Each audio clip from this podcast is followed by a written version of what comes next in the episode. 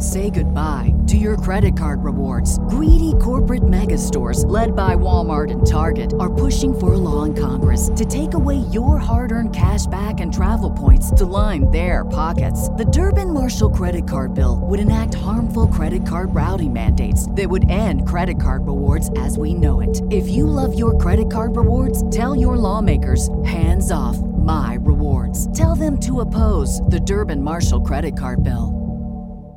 This podcast episode is brought to you by Coors Light. These days, everything is go, go, go. It's nonstop hustle all the time. Work, friends, family expect you to be on 24 7. Well, sometimes you just need to reach for a Coors Light because it's made to chill. Coors Light is cold lagered, cold filtered, and cold packaged. It's as crisp and refreshing as the Colorado Rockies. It is literally made to chill. Coors Light is the one I choose when I need to unwind. So when you want to hit reset, reach for the beer that's made to chill. Get Coors Light in the new look delivered straight to your door with Drizzly or Instacart. Celebrate responsibly. Coors Brewing Company, Golden, Colorado. Ladies and gentlemen, it is now time. Oh no. Oh yeah! I finished these fights. Give me a hell yeah! Top Rope Nation. Learn to love it. It's the best thing going today.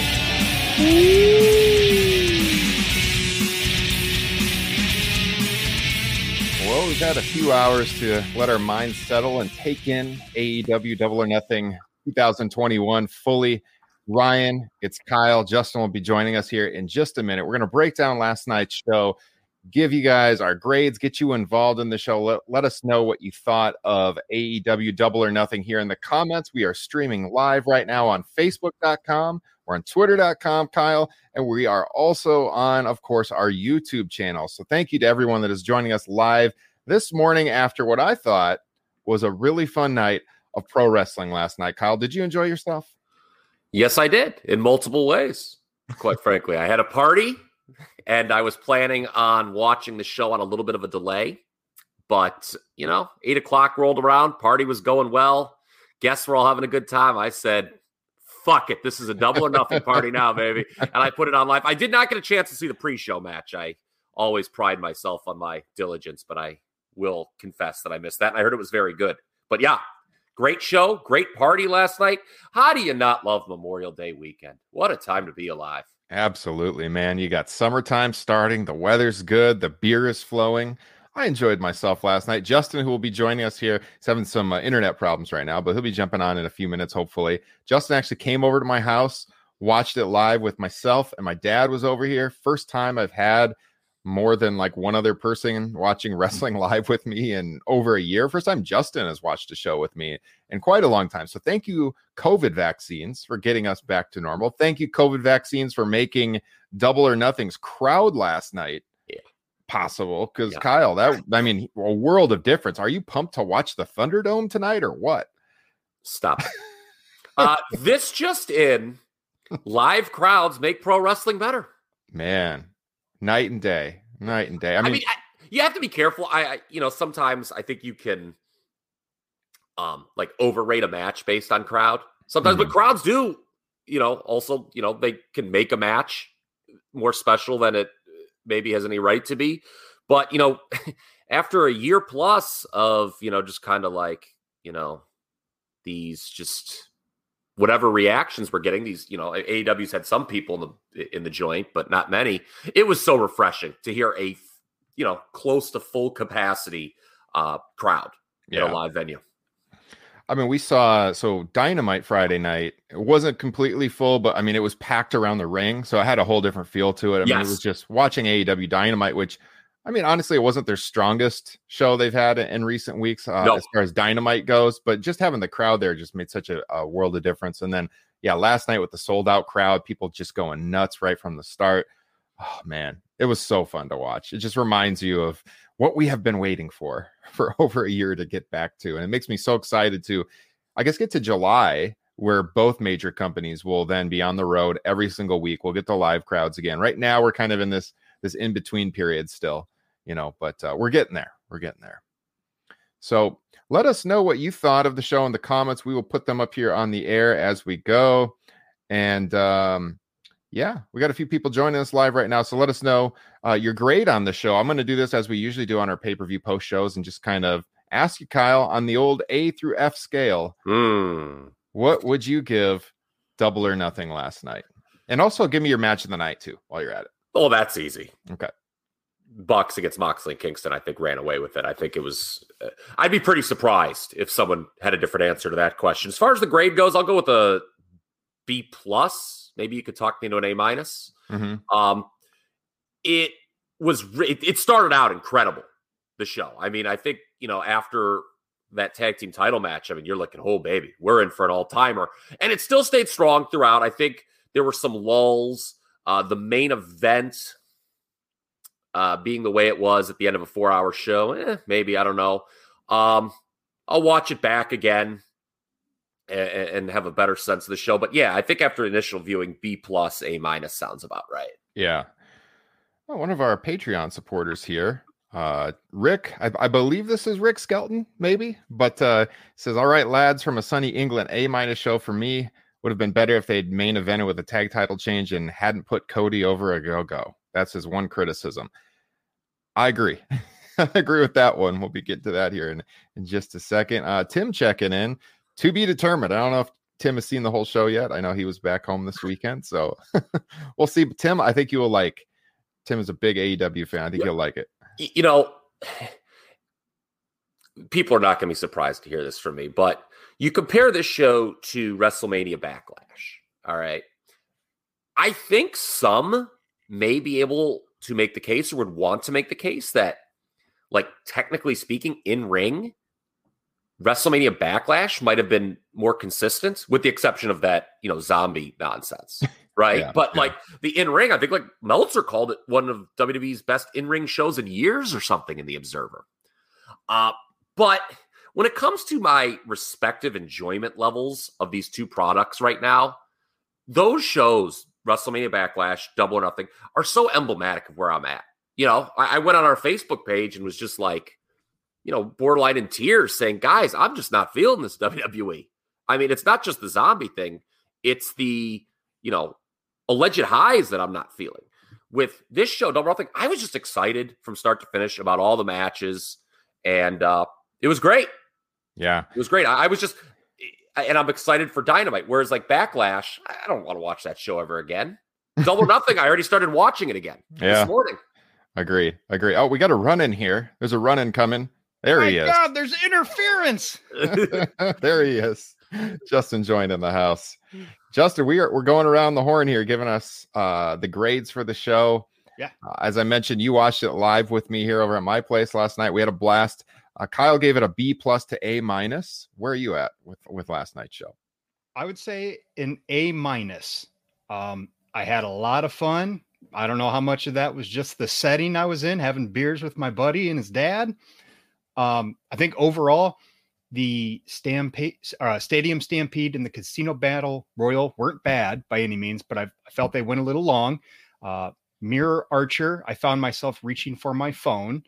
Um, a little confused about the purpose of Cody and Ogogo, um, but everything else was borderline perfect and exactly what you want from a wrestling show. Uh, and my big takeaway is I am most interested in seeing out of uh, Darby, Jungle Boy, Orange Cassidy, and Hangman Page to see who kind of rises to the tippity top in the coming years. But Yeah. overall, just a super fun show. What would you give? What would you say is your your uh, match of the night? Whew. Uh, I mean, it has got to be neck and neck between the tag title match and the men's world title match. Both of those were just so much fun. Uh, they'd kind of require a rewatch to really help me figure out which one was better. I mean, I guess only one had me thinking about it, given Kyle strength. So maybe I got to give it to the tag title match. you did turn to me during that match and say that Kyle's getting strength. I Uh, was. Yeah. yeah, I'll, I'll go A minus on the show. There's a couple things that I would have changed that I guess I'll drop it to the A minus. Plus, like the runtime, I would have saved Stadium Stampede for a dynamite, made that the focus of a dynamite. I don't think that we really needed it on this show. It was kind of, it was a long, long event by the time we got to that. Uh, Yeah, and I think you know because we're starting to get trained by WWE's two and a half hour shows, we're starting to realize, oh, that's a lot more fun. Now at the Yeah. same time, nobody wants a four hour WWE show. I mean, who, I mean, that's the thing. I think it's just because it's WWE. Nobody wants four hours of that manure. I mean, I could take four hours AEW. That's not a problem. Um, Yeah. You know, the, the reason that we want WWE shows to go quick is because they're generally bad.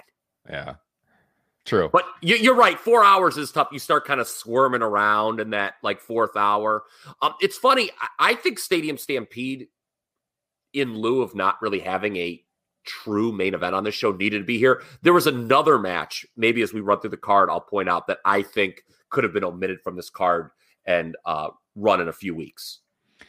I'm sure you know they look at that men's world title match and they they think is that worthy of main eventing the show because it was kind of like these kind of it felt like stopgap challengers for Omega, you know. But when it was over, as as Justin said, I mean, it was a freaking awesome match. I- It, it's neck and neck with the tag title match to me too. I was actually I was thinking maybe going with that for match of Wow. the night at one point.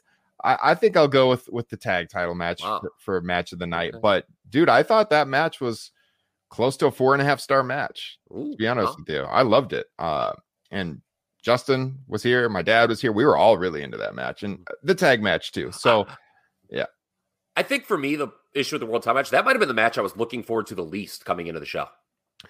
yeah, Well, yeah, maybe that's what helped us. Is I was maybe in a little bit of the same boat. Expectations were kind of low, uh, and they over delivered. Especially when you think Yeah. about a triple threat match where it felt like they were going to go down that avenue of two guys in the ring, one outside, but they really fixed that almost right away, about five ten minutes in, and and they were really clicking.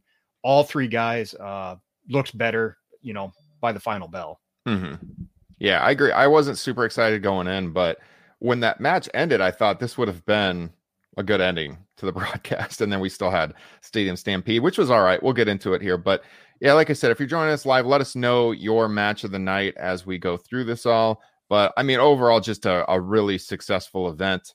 Great show. Never feel guilty spending 40, 50 bucks on these AEW pay per views. Always get your money's worth. Well, I wouldn't go that far. There have been a few times I felt guilty. The last Well, one wasn't the- very fucking fini- good, Ryan. the finish of the last one. I mean, yeah, but it was still an awesome event up until that Yeah. point. So, um, yeah, I actually did see. Usually, when we do the WWE pay per view shows, I I miss the pre show, but I actually did watch this one. So, Serena Deeb defeating Riho was a great match. Uh, Serena Deeb is just so technically sound. I, you know, it was it was a good way to get the crowd into it right from the start. She's someone that garners a lot of respect from the audience, I think, because she's been around the business for so long. Uh, they did some close close finishes where you thought maybe Riho had a, a chance being a former AEW women's champ to win the NWA women's title, but but in the end, Serena Deeb retains in about 14 minutes. Solid way to kick off the show. You, then you get to the pay per view proper, and you know we had kind of been wondering in recent weeks is Adam Page still over because when the pandemic started, when the pandemic started, he was big time over, like one of the hottest acts in the company. Storyline wise, he's kind of fizzled in recent months here in AEW, to say the least. But when he got there in front of the crowd, man, he hasn't lost any steam. I mean, he was still incredibly popular. Him and Cage had a great opening match. I, I really enjoyed this. They teased the uh, heat between Cage and the rest of Team Taz there at the end, which made it a little interesting coming out of it. Uh, there's some stuff that I, I noted in my notes. Like Adam Page took a suplex to the outside and bounced off that ramp, which didn't Yeah. give it all. That looked insane. Uh, but yeah, like I said, in the end, Brian Cage refuses help from Ricky Starks. Page ends up winning with the buckshot lariat, and then they Cage and uh, the rest of the Team Taz argued after the match. Yeah. The crowd super hot, Kyle. the, the suplex to the floor was such a good spot that even Jim Ross sold it.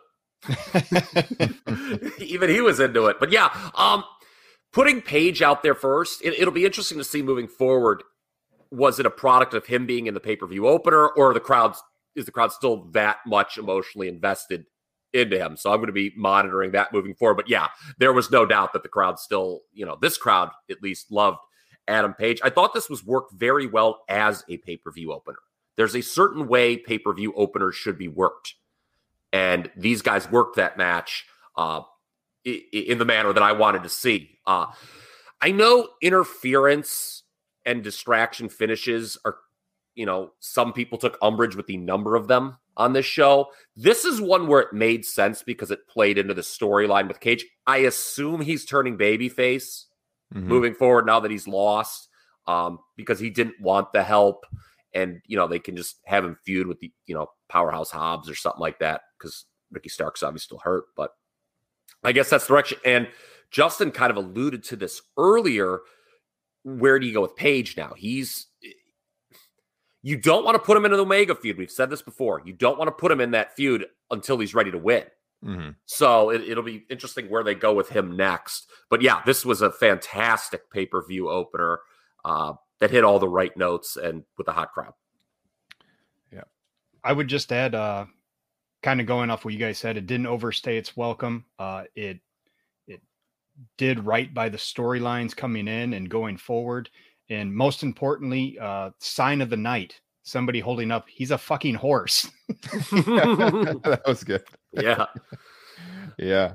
Hey, if you're watching, you have any ideas where they go with Hangman Page next, let us know in the chat. But uh, as that one ended, we got to arguably, probably on most people's cards, the match of the night, the tag team title match, the Bucks defending against Moxley and Kingston. Man, this this team of Moxley and Kingston is just incredibly over right now. They come out, they come out to the lesser version of Wild Thing, but still Wild Thing. Yeah, but don't tell this crowd that version was no good, man. That entrance was bad ass. Yeah, we Mhm. talked we talked about it how this was going to be the perfect song for a live crowd and holy shit, it was. Just great. Great And- stuff. The way they entered, like the intensity, like made it even better. Mhm. Yeah, Moxley just coming in wearing a Mark shirt yeah. and just throwing stuff everywhere. Yeah, it, it definitely got me hyped. I was ready. Yeah. Yeah, he had the Mark shirt on. Kingston had the Chico's bail bonds Yeah, that was awesome. shirt on. That was pretty good. Uh so yeah, like we had a hard time as we were talking, you know, in our group text and everything, and over on the Facebook group. Uh, by the way, link in the description. Join our Facebook group if you're not already in it. Uh, we were having a, a hard time deciding who should win this match because we know that Renee is going to be giving birth pretty soon, and and Moxley's probably going to be off for a little bit.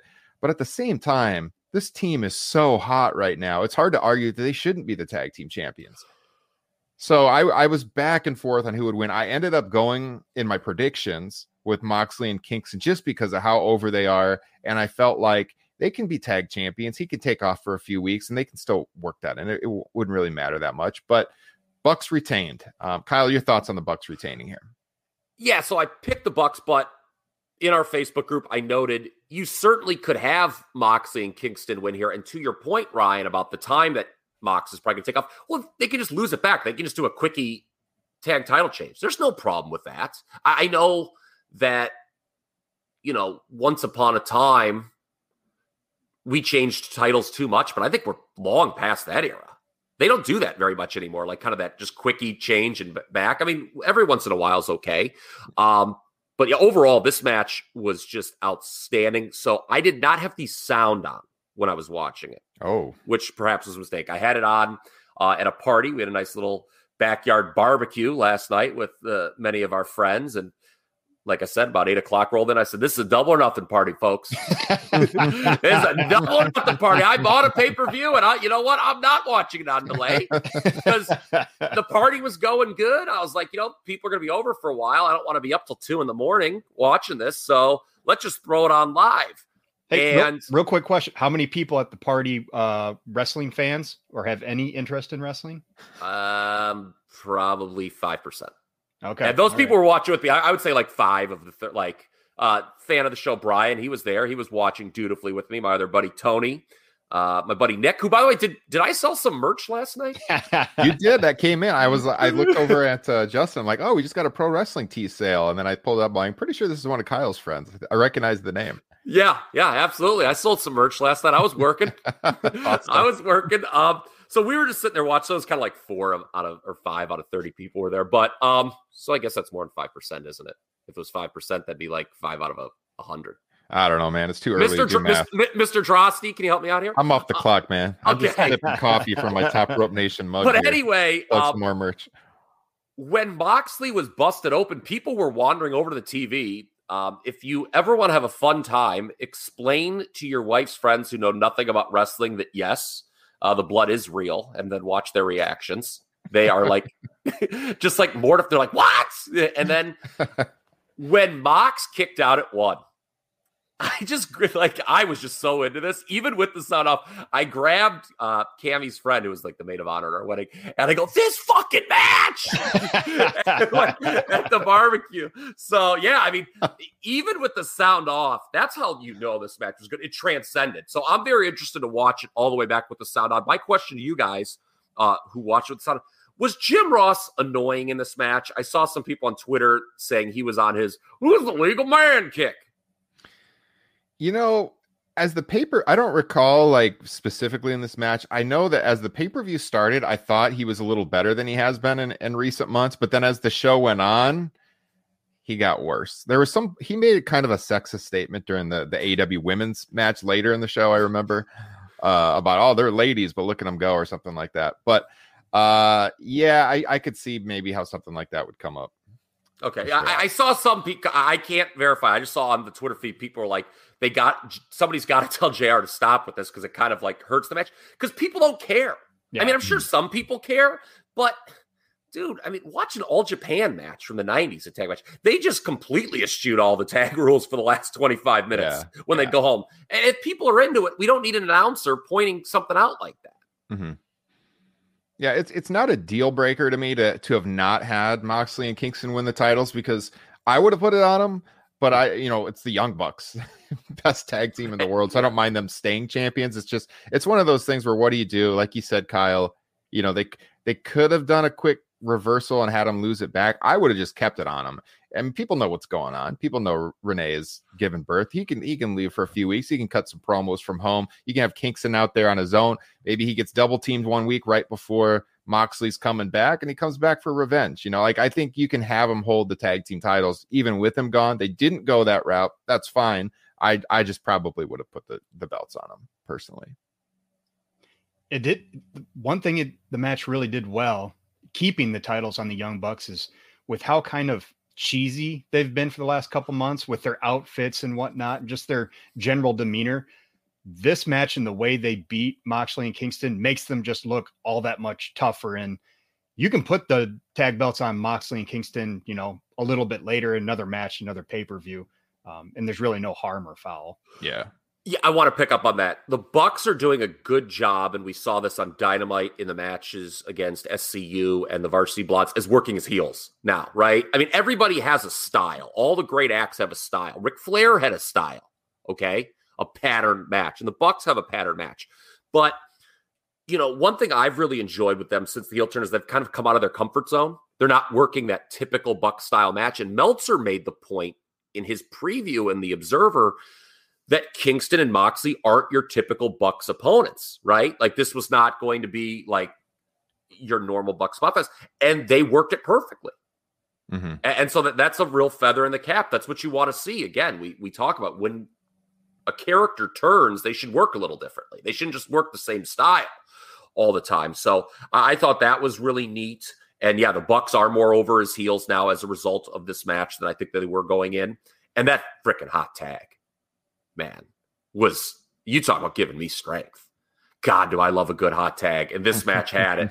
Um, and you know, how about this?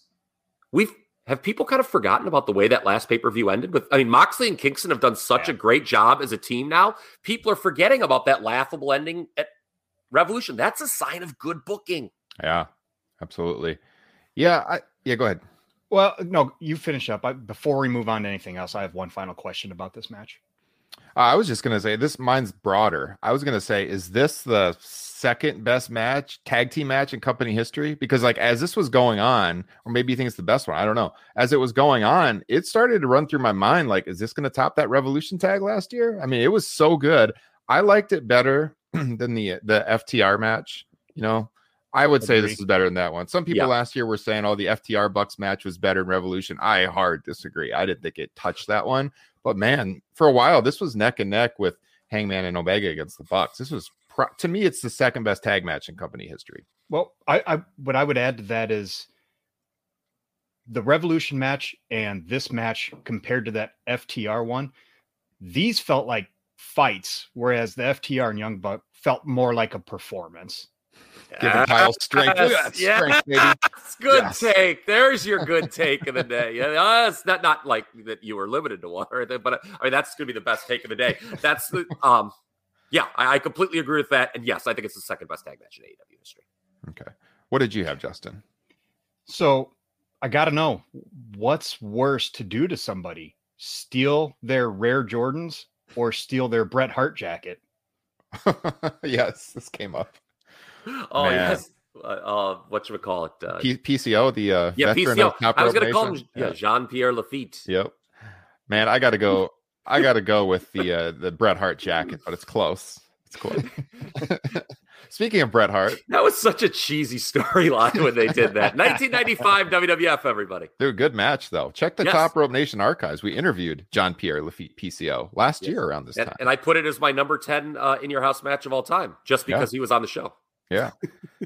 Maybe it'll come up again. Who knows? We've got a uh, we got a Bret Hart draft dropping on YouTube and the podcast feeds. That will be our show this Friday. Uh, we're really looking forward to it. We've been talking about doing a Bret Hart fantasy draft for a long time, and we thought we'd do it to coincide with the Bret Hart A and E biography, which is next Sunday night. So look for that on your feeds. Friday should be a lot of fun. The economy is made up of real people doing real stuff, and it affects everything. Which you obviously know since you're a real person doing real stuff. Marketplace is here to help you get smart about everything beyond the what of the day's business and economic news. We dig into the how and the why with the real people driving our economy. From big tech and interest rates to small businesses and what's happening at the Fed. Marketplace breaks it all down so you don't have to. Listen to Marketplace wherever you get your podcasts. Uh, guys, so we get to the uh, Casino Battle Royale, uh, the second of three that's been held in Jacksonville, Florida. Unfortunately, they've only had one Casino Battle Royale actually in Las Vegas. Hopefully, next year we'll have double or nothing back in Vegas. But we had the Joker, the surprise entrant. Uh, I think going into this one, and that was Lio Rush. He didn't get a lot of burn in this match, though. He's only out there a couple of minutes Yeah, wow. I was, uh, that surprised me. but uh casino battle royale you know you know the rules if you if you watch aew with the suits and the cards and everything but we had the joker you know the wild card. That was lio rush. We had big show as the uh, guest announcer. Some people had speculated maybe big show would be the surprise entrant but then they kind of put that to rest when they made him the announcer. And uh you know you, at the very start kyle you get max caster coming out. And how good is this guy? I hope you had your volume on at this point I actually didn't, but I've seen it. Oh the rap since so I did it. This was the last match that I just that before I just looked around and said, "Fuck it, we're cranking the volume up on this." Max Caster is so before good. I said music off, Alexa. yeah. Uh-oh, look out. yeah. Hold on, hold on. It's gonna say something. Fuck you, Alexa. uh, anyway, um, yeah, I, I saw the rap, and he's uh, tremendous. Oh man, and the Christian acclaim needs a edge. push. Yeah. Said Christian lost his edge. Matt Sydal has been slipping. Yeah. Call back to his entry into AEW. Uh, Dustin should paint his whole face. Just great stuff from Max Caster. Uh, the the match, I think most people were expecting Christian Cage to win, kind of justify him coming into the company with so much hype to get him that world title shot. And he, he was in the last two, but it was him and Jungle Boy. And my God, as as Justin mentioned a minute ago, who's going to be the next guy to take this big step with this company of the rising names? Jungle Boy was super over with this crowd right from the minute he came out with that great entrance song. And Justin and I were talking that, God, if Christian wins, this crowd might shit all over it. They want Jungle Boy to win, and Jungle Boy won. Right decision, good call. Uh, so two weeks from now, we're gonna have Jungle Boy taking on Kenny Omega for the AEW World Title. Uh, your thoughts on this match, gentlemen? I'll throw it to Kyle.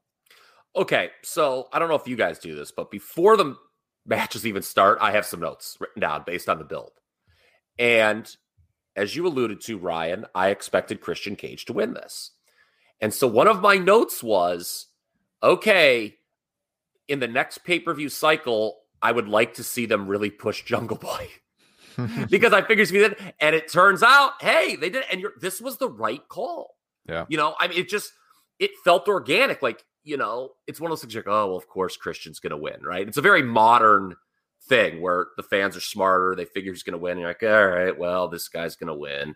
But no, he didn't. And you know, long term, it's better for Christian because there's not going to be any pushback or resentment toward him. And Mhm. I loved the post match where he like was like, you know, go get him. You know, that's a cool Mhm. deal. And I, yeah, I think you can always elevate Christian just based on his history and you know his his career.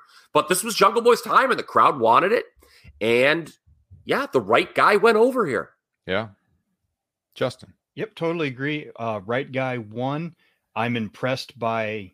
Uh, I'm assuming Tony Khan's feel for the crowd, kind of maybe knowing in advance that this wasn't the moment to go with Christian and that the crowd might shit on that and they'd be way more over for Jungle Boy. Uh, the construction of the battle royal, I wasn't really a fan of. I missed somehow a lot of the eliminations. Never Mhm. saw Max Caster get eliminated.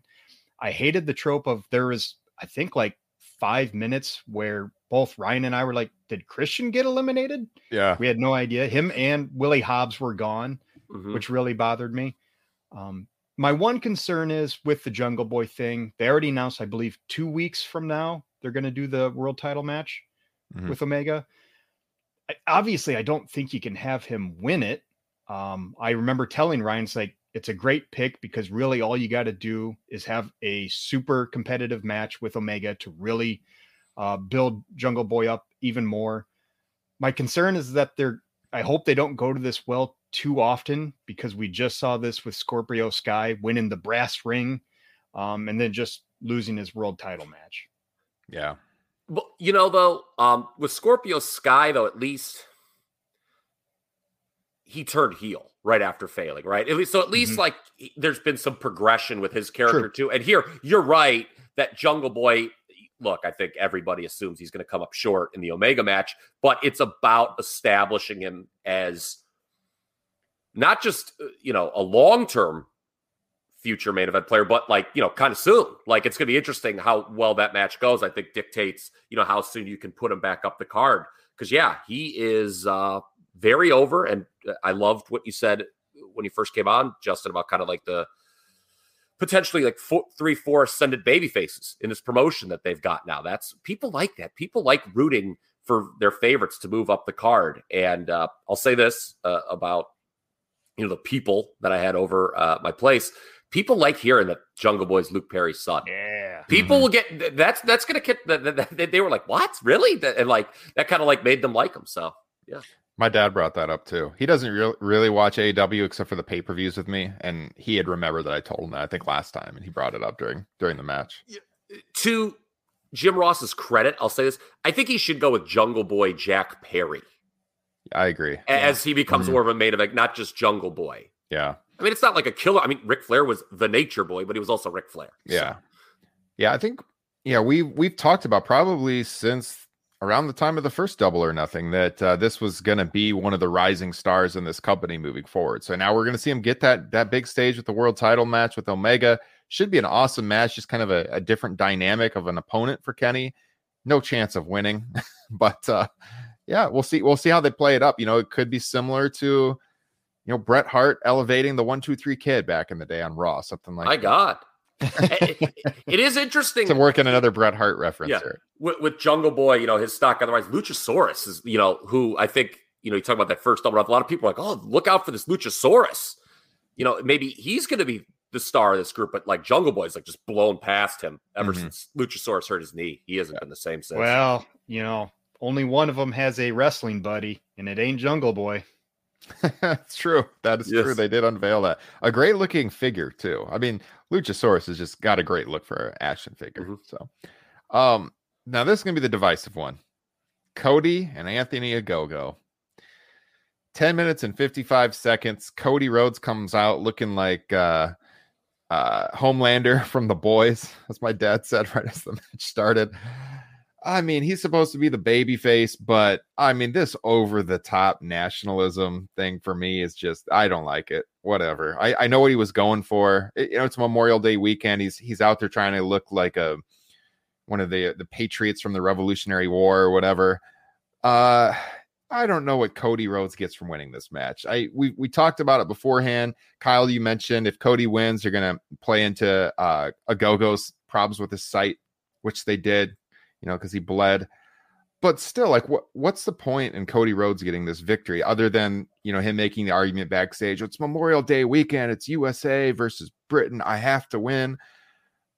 He didn't have to win. He's already a star. He's already established. This does absolutely nothing for him. Ogogo's brand new in the company. Only has a couple of matches, but still, if he gets that win over Cody, you've established him as a legitimate threat. Now he's lost. You got to build him back up a little bit more this is this is my biggest gripe with the entire show. I I don't know why you would have Cody Rhodes win this match. It, it was it was an okay match. It seemed to kind of kill the crowd though. After this, the crowd was kind of dead to be honest with you. And the same thing happened with the weigh-in on Dynamite the other night. So yeah, I, I, it was interesting. I maybe I was just way more into this than the average AEW fan. The, as far as the feud, I, I thought it, it was telling because you were right on Dynamite. The crowd kind of was like whatever with that way, and, and nothing had no angle coming about it was was certainly an odd choice. But I, I want to hear Justin what his thoughts are. I, I want to go last on this match. I was kind of with Ryan in the moment. I I really didn't like it. I didn't understand the purpose of it. Um, it, it didn't seem to get Ogogo over in the way. But honestly, you know, having thought about it more, it doesn't bother me as much my biggest gripe is honestly probably how much they built the punch to the gut in the past month, how that just completely was taken out, guys. Then all of a sudden you have them do it to Cody at the very opening of the match, and it's just a whatever move now. Yeah. I thought that was kind of lame. Uh, but other than that, my biggest problem is that they didn't end the show with Cody standing on top of Daily's place, masturbating like Homelander and the boys. I don't know if you've seen the boys, Kyle, but no, I haven't. That's a tremendous reference. I'm laughing just at the thought of yeah, Cody, you know, way, you know, yanking the old chain at the top of Daily's place. But um, okay, so look, uh, the nationalism did like this. I, have seen like a lot worse in, in 30 plus years of watching wrestling. Like I didn't think yeah. this was. It, it was just Cody was just a proud to be American guy. It's okay to be proud to be American. I mean, sometimes it can get a little, you know, whatever, but it was Memorial. They played it up. Okay. I had made peace with the fact Cody was probably going to win this match because he was the American dream for mm-hmm. one night only. You don't mm-hmm. do that if you're going to lose. Also, this thought popped into my mind in the last couple weeks. Uh, if this was WWE and the babyface lost in this scenario, we'd be all over him if this was WWE and Cody Rhodes was bringing back the American Dream, they would have had him out there kissing Ogogo's ass. Yes, they probably would have. Yeah, yeah, but you're, but you know, and to be fair, we would make. We're like, dude, you don't like you mask at your baby face like that. Here is my take on this match, and uh, I sat there. I was disappointed that Ogogo lost. There's no disputing that. But right afterwards, I thought about it, and I was like, how am I going to sum up what I feel right now on this podcast? And it goes like this I wanted something unique, and all I got was a pro wrestling match. Yeah, great point. Because, you know, I saw some people like, oh, Gogo's not ready for prime time. This proved it. I'm going to push back on that. Like, okay, is he ready to deliver a 25 minute main event style that you're used to seeing in other promotions or even this one? No, he's not. But who cares? Unique is in right now in pro wrestling, mm-hmm. whether you know it or not. And they felt like they had something unique with this guy. Once this match went past the five minute mark, I knew there was no chance he was going to win. Especially, Justin, you caught it too. Great catch when he hit the rib punch. And yeah, it was just like a transition move. Like I thought Cody was going to be like on the ground, like spitting blood, selling yeah. it for a minute. And like Arn Anderson was like, Do you want me to throw the towel in? They didn't do that at all. Mm-hmm.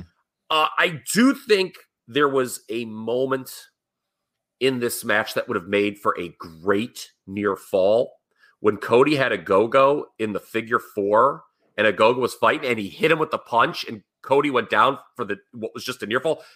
Had they done a three on that, that would have been great.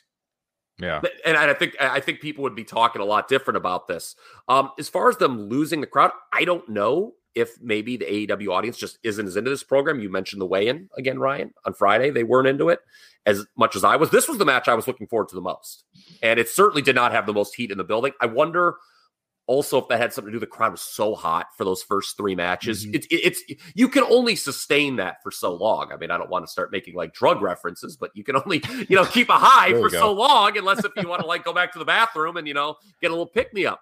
But uh, and, and I I just think that the where this match was placed on the card, the way it was worked, I think people wanted unique too. That might have been it. I, I think Yeah. w- this match going forth, had they done the unique thing where it just went five minutes and Ogogo, you know, caught him with a flurry and that was it, Mhm. I think we'd be talking a lot differently about this than we are today. Had they done that, Well, Justin mentioned when we were watching it, he said this needs to be like uh, Drago and Apollo Creed. yes, just destruction. And it's not what we got. You know, the crowd was pretty much on Cody's side. I mean, the flying AEW audience loves Cody. He's one of the guys that built the company and you know had the all the uh, the power on the indie scene before it started. Huge fan following. We were kind of speculating is he going to get booed because we saw a lot of anti Cody stuff on Twitter, but it was not that way in the building. So they were super hot for him. But then they lost them. They lost the crowd. The crowd, I, yeah, like you said, it could have been burnout. I don't know.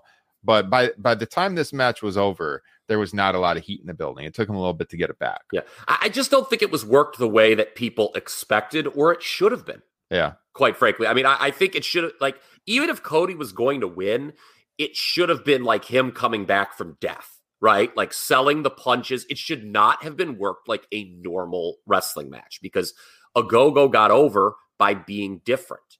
And again, I'm going to push back on this notion that everyone should wrestle the same or check these same boxes if they're going to the main event. Check your history, folks, okay, of this phenomenal industry. When people get over, generally it's because of uniqueness. Look at who the two biggest names in the 1980s were Hulk Hogan and Ric Flair. Did they check any of the same boxes? No. No, except for like the drawing money one. But they were completely different. It- it's about being unique. And it is going to be interesting moving forward what they do with the go go. I think you can rebuild him simply by having him beat Cody when you debut in the UK. Yeah. I, Yeah. I think I think you could do that. But it's interesting what they're going to do with Cody too. Because like, do you want to get a rematch out of this? Like, that's That's the other thing though. Cody's going to be leaving too. Cody's going to be leaving too. Brandi's having a child, so Moxley loses apparently because he's going on paternity Oh. leave and he can't have the tag team title. But Cody be- beats the up and coming star. You know, whatever. But Tim in the chat, did Cody bring out a gallon of milk? He's our all American Kurt Angle style Mhm. hero. Here's Homelander for you, Kyle. okay. Yeah, he did kind of. yeah. So So something else that I, I was thinking about that I think wrestling fans complain about sometimes, and I was of two minds in this match was uh match is basically always coming down to like a finisher or a roll up or something. And then you kind of had the vertebreaker seemingly come out of nowhere as to end the match. Had Cody Yeah. been using that before? That seemed kind of weird. And like, you know, talking about a match being unique, it didn't really seem like the time or place to have uh, some random move uh, take out Ogogo.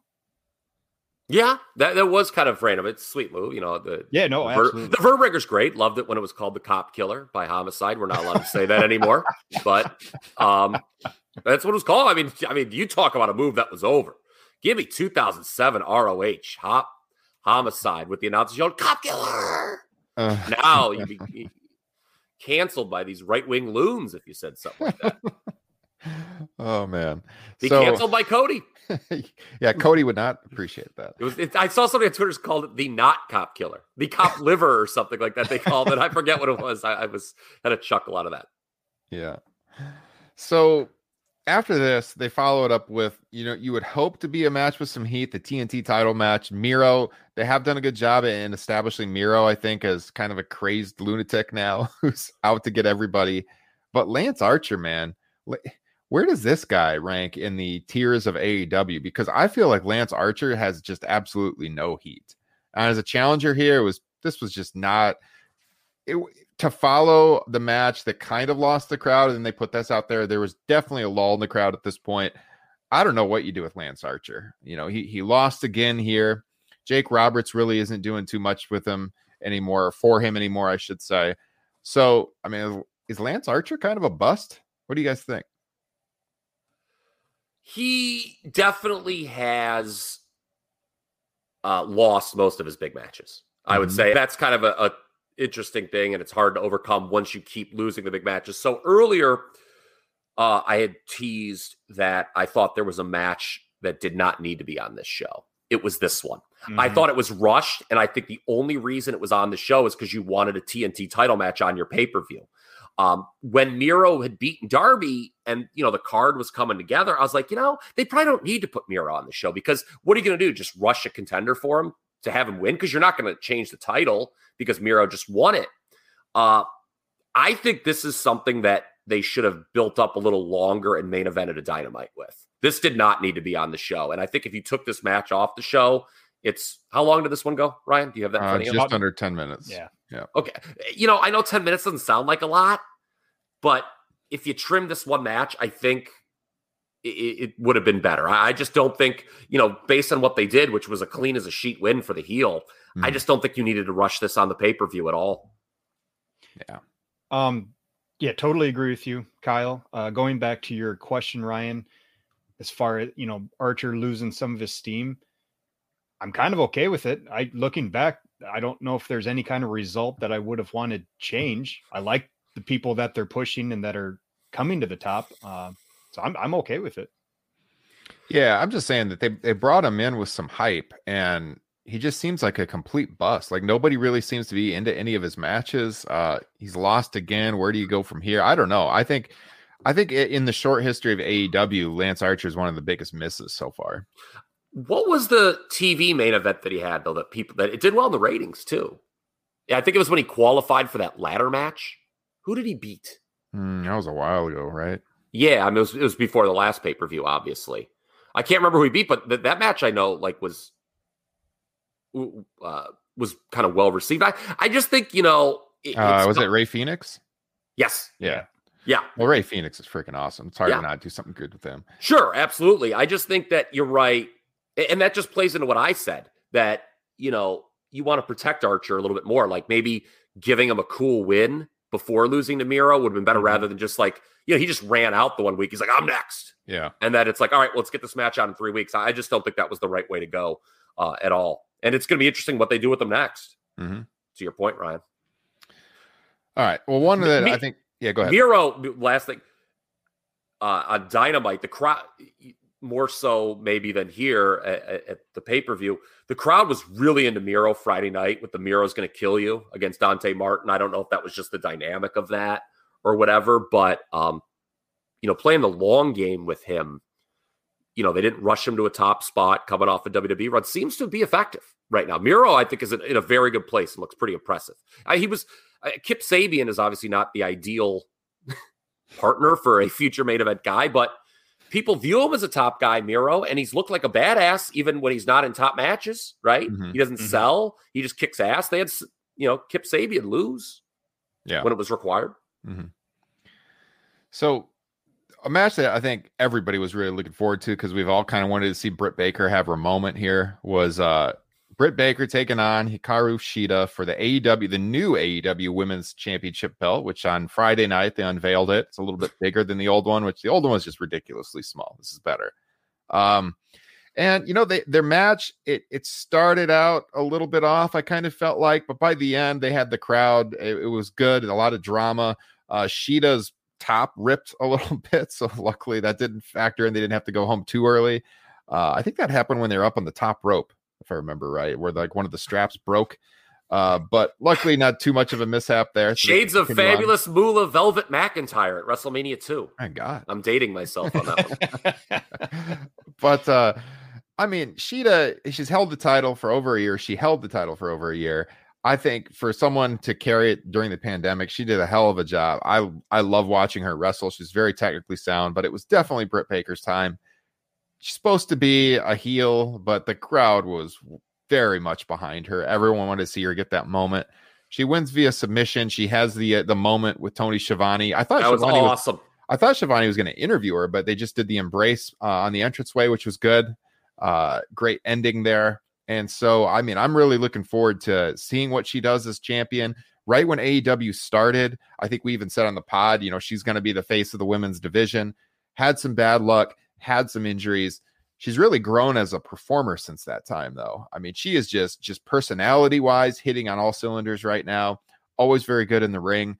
So, I mean, this is her moment, and I think when you look at the you look at the entire company, she's probably like in the top five, maybe top three of, of most over people in this company right now. If you look at the pro wrestling tees like merchandise charts, her shirts are always right up there. She's selling a lot of merch, even though she's a heel. People love her. Glad to see her get her moment here. And um, yeah, the match I mean, it was pretty good, pretty pretty solid match overall. Character work pays off, and you Yeah. know you talk about that moment with her and Schiavone. Let's rewind two years ago. Um, you know, Britt Baker. You know, she got off kind of that rough start. Everyone was talking. You know that you mentioned Ryan in the promotion, and Tony Schiavone. What about his career and how he's resurrected himself in AEW? Right. I mean, like he did not have the end of his pro wrestling announcing career that he wanted. Certainly, I don't think he wanted you know to be like calling some of the worst shite ever seen by man in that last year of WCW. And, you know, he was the guy who every week people remembered, oh, this is the biggest nitro in the history of our sport. And, you know, he was, you know, Bischoff holding him at gunpoint, making him say the Mick Foley thing. Um, he wasn't really held at gunpoint, I know that. But, As far as um, you know. Yeah, but it, it, it's a really cool moment, not just for Britt Baker, but I just couldn't help but thinking, good for Tony Schiavone too. You know, Mhm. like to see like where he's at versus two years ago. Um, the match was sloppy at points. Um, but one thing they were good with is I think this is one that we all expected Britt Baker to win. Yeah. Right. Mhm. Yet they did a pretty decent job at points at making you think maybe she wasn't going to win. There were some believable near falls. Yes. Um, yeah, and they did this in the men's three, uh, the world title match as well. I think to that regard, a champion we didn't think was going to lose, but they got believable near falls. Mm-hmm. Yeah, no, I'm I, I enjoyed it. Tony was someone who was kind of hanging around. He started doing the uh, the MLW announcing, Mhm. and I remember us talking on the show at the time, like, man, Tony Schiavone's still really good. He hasn't missed a beat since the '90s. I, I think it's just like we're so used to like the just droning, emotionless WWE announcing that Yes, like when I when I heard Schiavone that one time, you're right on MLW, I was like, God, is Tony Schiavone like way better than everybody at commentary now? That's crazy. and then yeah, it's it's awesome, man. And, and, a, and a great moment for Britt Baker. Um who, yeah, is one of the biggest stars of the promotion and probably should get a long run Mm-hmm. as champion. Absolutely. Be- It'd be interesting to see who she feuds with going into All Out in Chicago. They they revealed All Out in Chicago as we expected.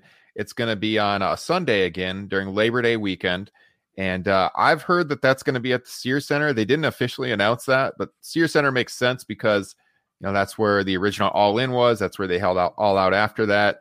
I would rather see them at the Wintrust Arena where Revolution was. It's a newer building uh, and it's actually downtown Chicago versus Sears Center, which is like an hour from Chicago. So if you're traveling in, if you hang around that area, you're not going to see Chicago at all. Wintrust is a, is a very new building, but it looks like they're they're going to kind of bounce back and forth. Um, I actually asked Tony Khan about that in the in the media scrum post Revolution, and he said that they would run both. And so it makes sense, I guess, with the history to run Sears Center.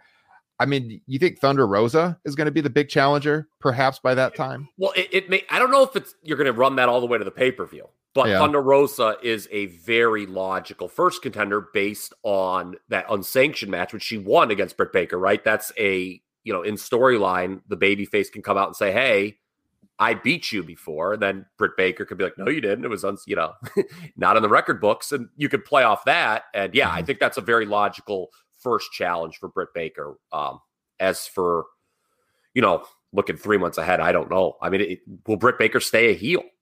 Well, that's what I'm saying is uh Thunder Rosa seems like the top challenger. So like normally you look at it from the pay-per-view perspective, can they drag that out? I don't know, but I- I think it all depends on the face heel dynamic with Britt, whether they keep her as a heel or if they turn her baby. If they turn her baby face, they're building up Jade Cargill, yeah. and that could be the match. I mean, that's three months from now. Again, people might say, "What? That sounds odd," but I mean, a lot can change in three months. We could see that. We Could see that. All right. Uh Sting returning to the ring. You know, we had the cinematic match before, but now he's actually out there in the ring, teaming with Darby Allin, taking on Scorpio Sky and Ethan Page. Dude, Sting at what is he, 62? I think he's Mhm. 62 years old, taking a suplex on the stage. Yeah. that was insane right at the start and then he has a spot where he does the crossbody off the stage to the outside, but that wasn't as risky as the the suplex spot. I was just shocked for a guy who we thought would never wrestle in a match proper again to take that kind of a fall. Holy hell! But Sting looked good out there. He, you know, he hit the stinger splash. He ends up getting the pinfall with the Scorpion Death Drop. Nice moment for Sting. Love the Scorpion Death Drop. Yep. The fact that he he got to have this moment in front of a full crowd was awesome to watch, and I I love taking this one in. Sting's a legend. I turned to Justin during this match and I said something like, "Did you ever think as a little stinger that you'd be around 40 years old and he'd still be out there wrestling?" Yeah. here we here we are. Justin, you like this one though? Yeah, yeah, I mean, this is a perfect example of not everything needs to be a far, five star match. Um, it's just a perfect execution of everybody that was involved. You know, you give Sting some spots, you know, limit him because he's definitely limited at uh, 62 years old. Uh, great use of hot tags, just like the tag team match earlier. And then you just let uh, Darby bump around and get thrown into the crowd. Mm-hmm. Dude, no regard for his body. this guy's nuts. This was uh, one of my favorites on the show, believe it or not. Uh, I really enjoyed it. Um, it was exactly what it needed to be. And that's kind of why, you know, again, you could make the point similar to Cody to go, go, ah, well, you know, the heel side act is less established here, but I still think you could. I think the ceiling in the case of Page and Scorpio Sky, I don't know what it is. It's not something I see as high as Anthony Ogogo personally coming to the show. I think they could be like the tag team champions or something, maybe down the line, or just a good heel team, like a good like number two heel team in the promotion. I still think you're gonna run Darby and Ethan Page one on one, uh, either at a pay per view or like on a main event of a Dynamite.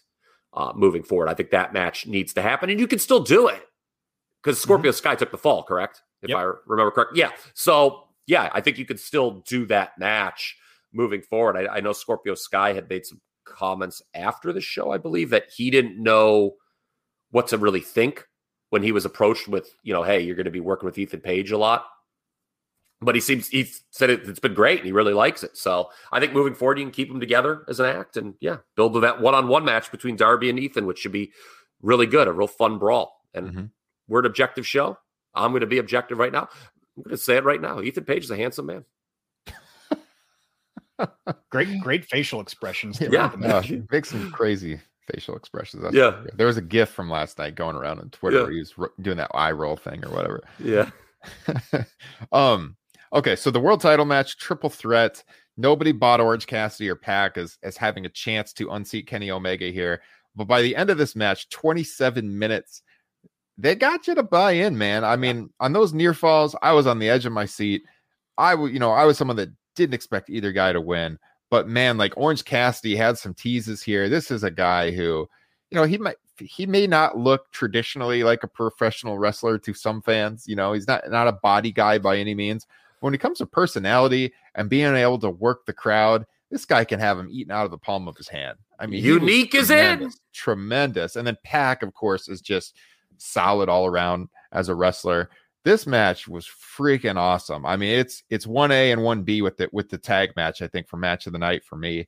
Of course, Omega was great as usual. Uh, so yeah, Justin, you turned to me during this one and you said, "How do you not love a triple threat match?" Yep, exactly. I've That- heard it all my now.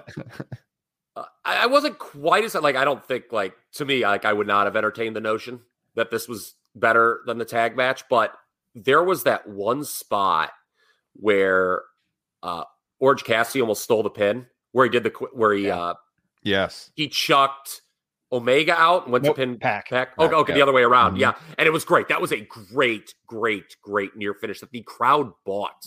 Near finishes are only as good as uh, you know how much the crowd's buying them, and the crowd bought that.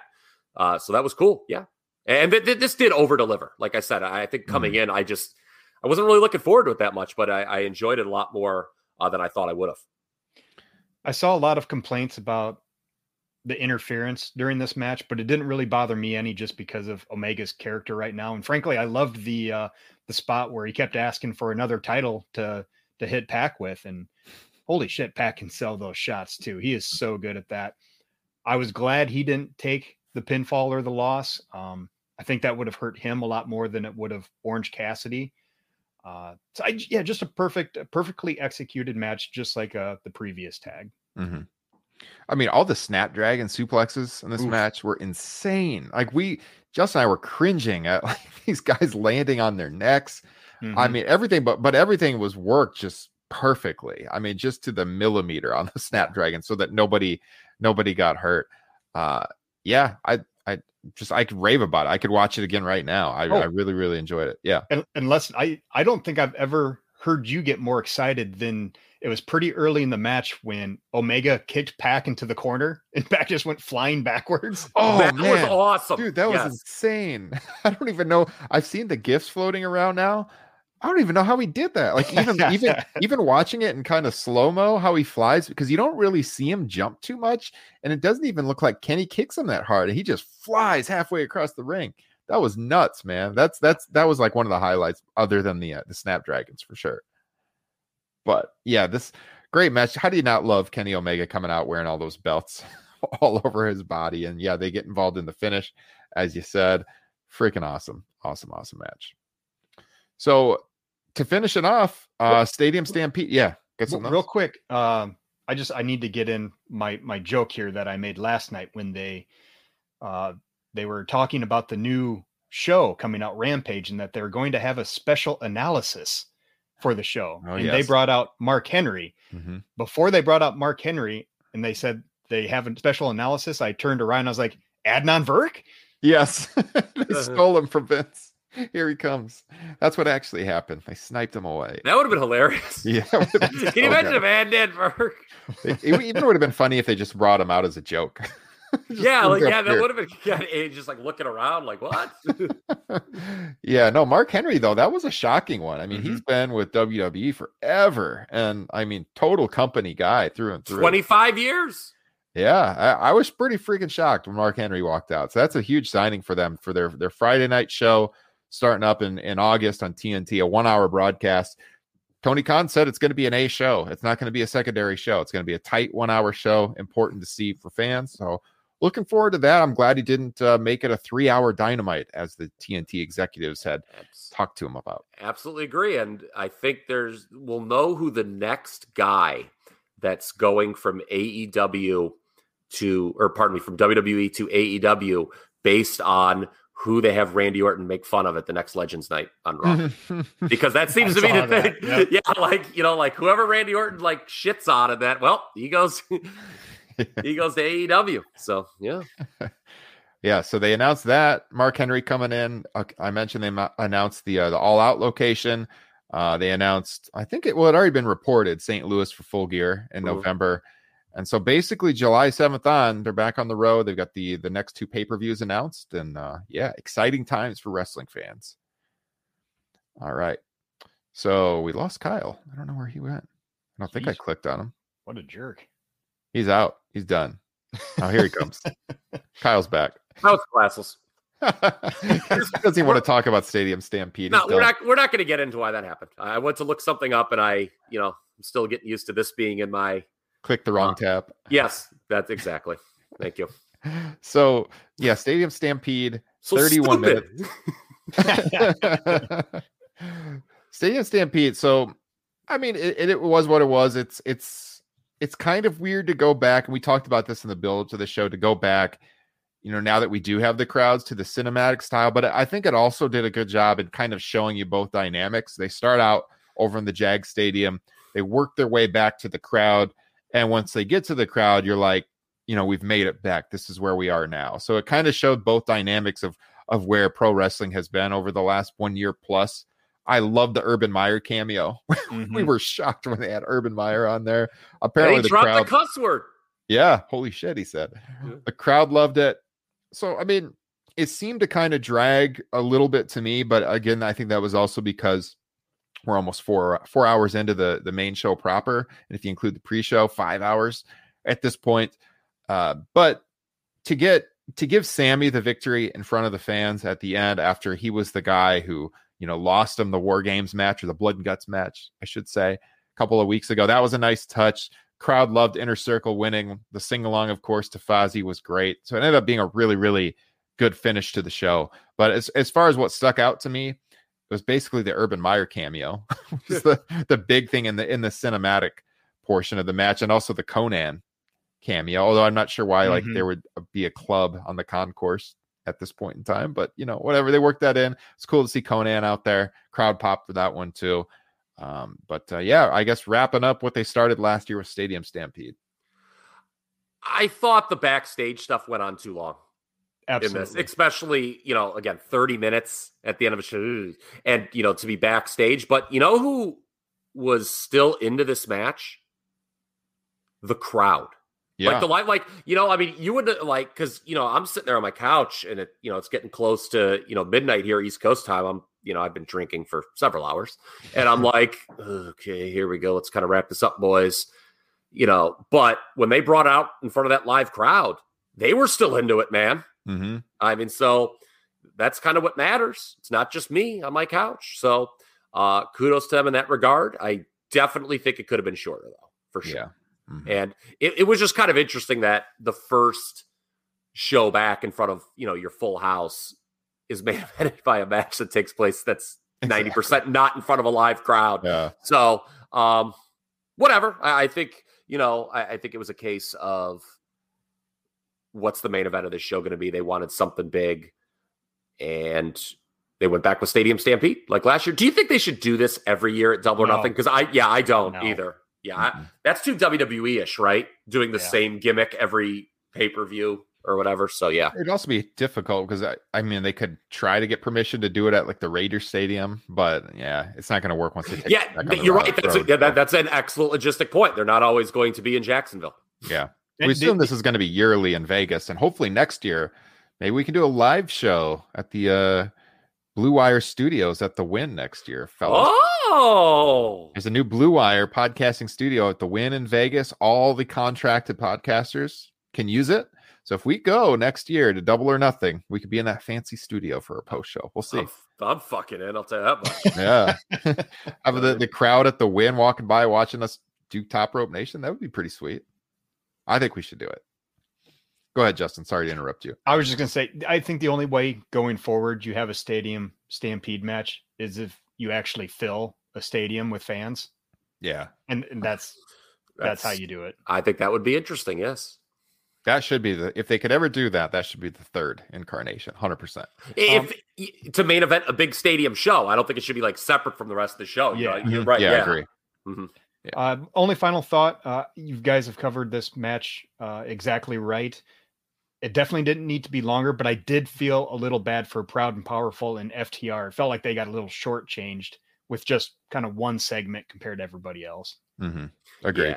Ho- that could be rectified hopefully down the line with like a kick-ass tag match. Yeah. Again on Dynamite, like you know, I mean, Proud and Powerful had that great brawl with uh, Best Friends. Remember, that was one of the better match. Like, I'd love to see them run something like that back against FTR because yeah, that, that's a great TV main event. I still want to see MJF work Sammy Guevara one on one too. Yes. Yeah. So as I mentioned, Guevara got the pin after an awesome looking 630 senton on Shawn Spears in the ring. Uh, so that, I mean, that was the finish. You got inner circle, the crowd going nuts, Fozzy playing through the arena, Memor- memorable end to the show. And I would, I mean, I would highly recommend it. If you didn't see it, this is worth paying for to get it on your BR Live account and be able to watch it on demand. Because I will probably watch a couple of these matches again a second time. Yes. So, Yeah. yeah. Anything else to add, fellas, before we wrap it up? No. Um. Even if I could think of something, I have to pee so bad that I probably just shelve it for the next podcast. so, hey, man, this was this was a uh, a fun show. If you liked it, please thumbs up the video. If you're here on YouTube, subscribe to the channel. Like I said, Friday we're gonna have our Bret Hart fantasy draft show dropping. It's gonna be a lot of fun. We're actually recording that one in advance, so I can add some stuff in after the fact. We're gonna be recording that tomorrow night. It will drop on Friday to the podcast feeds and here on YouTube.com. And uh, that's what the schedule looks like. Kyle and I will also be doing a locker room bonus show on the locker room app. So if you want to join us for that, uh, I think we're planning on doing that on Friday after Dynamite or in the afternoon. We'll see. Depends if any news breaks. I Yeah. think we're if there's a major news story that breaks midweek, we'll hit that up. But I think our fallback plan is to review Friday night's television. Yeah. So if if you if you have an iPhone, download the Locker Room app. Follow me. It's at rdrosty and uh, Kyle's at trp Kyle. We can send you an invite when we start the live show on there. We're able to take callers. It's a lot of fun, and then we put it out as a podcast after the fact. It is a weekly bonus podcast over on our Patreon page. If you want to check out how you can support us on Patreon and get access to, I guess, over 30 bonus shows we've done over there now, uh, check out the link in the in the description. It's patreon.com slash top rope nation thanks to everyone for joining us today. And, uh, you know, we hope you enjoy your Memorial Day weekend. Enjoy some adult beverages, but not too many. And we'll see you all next time. Take care.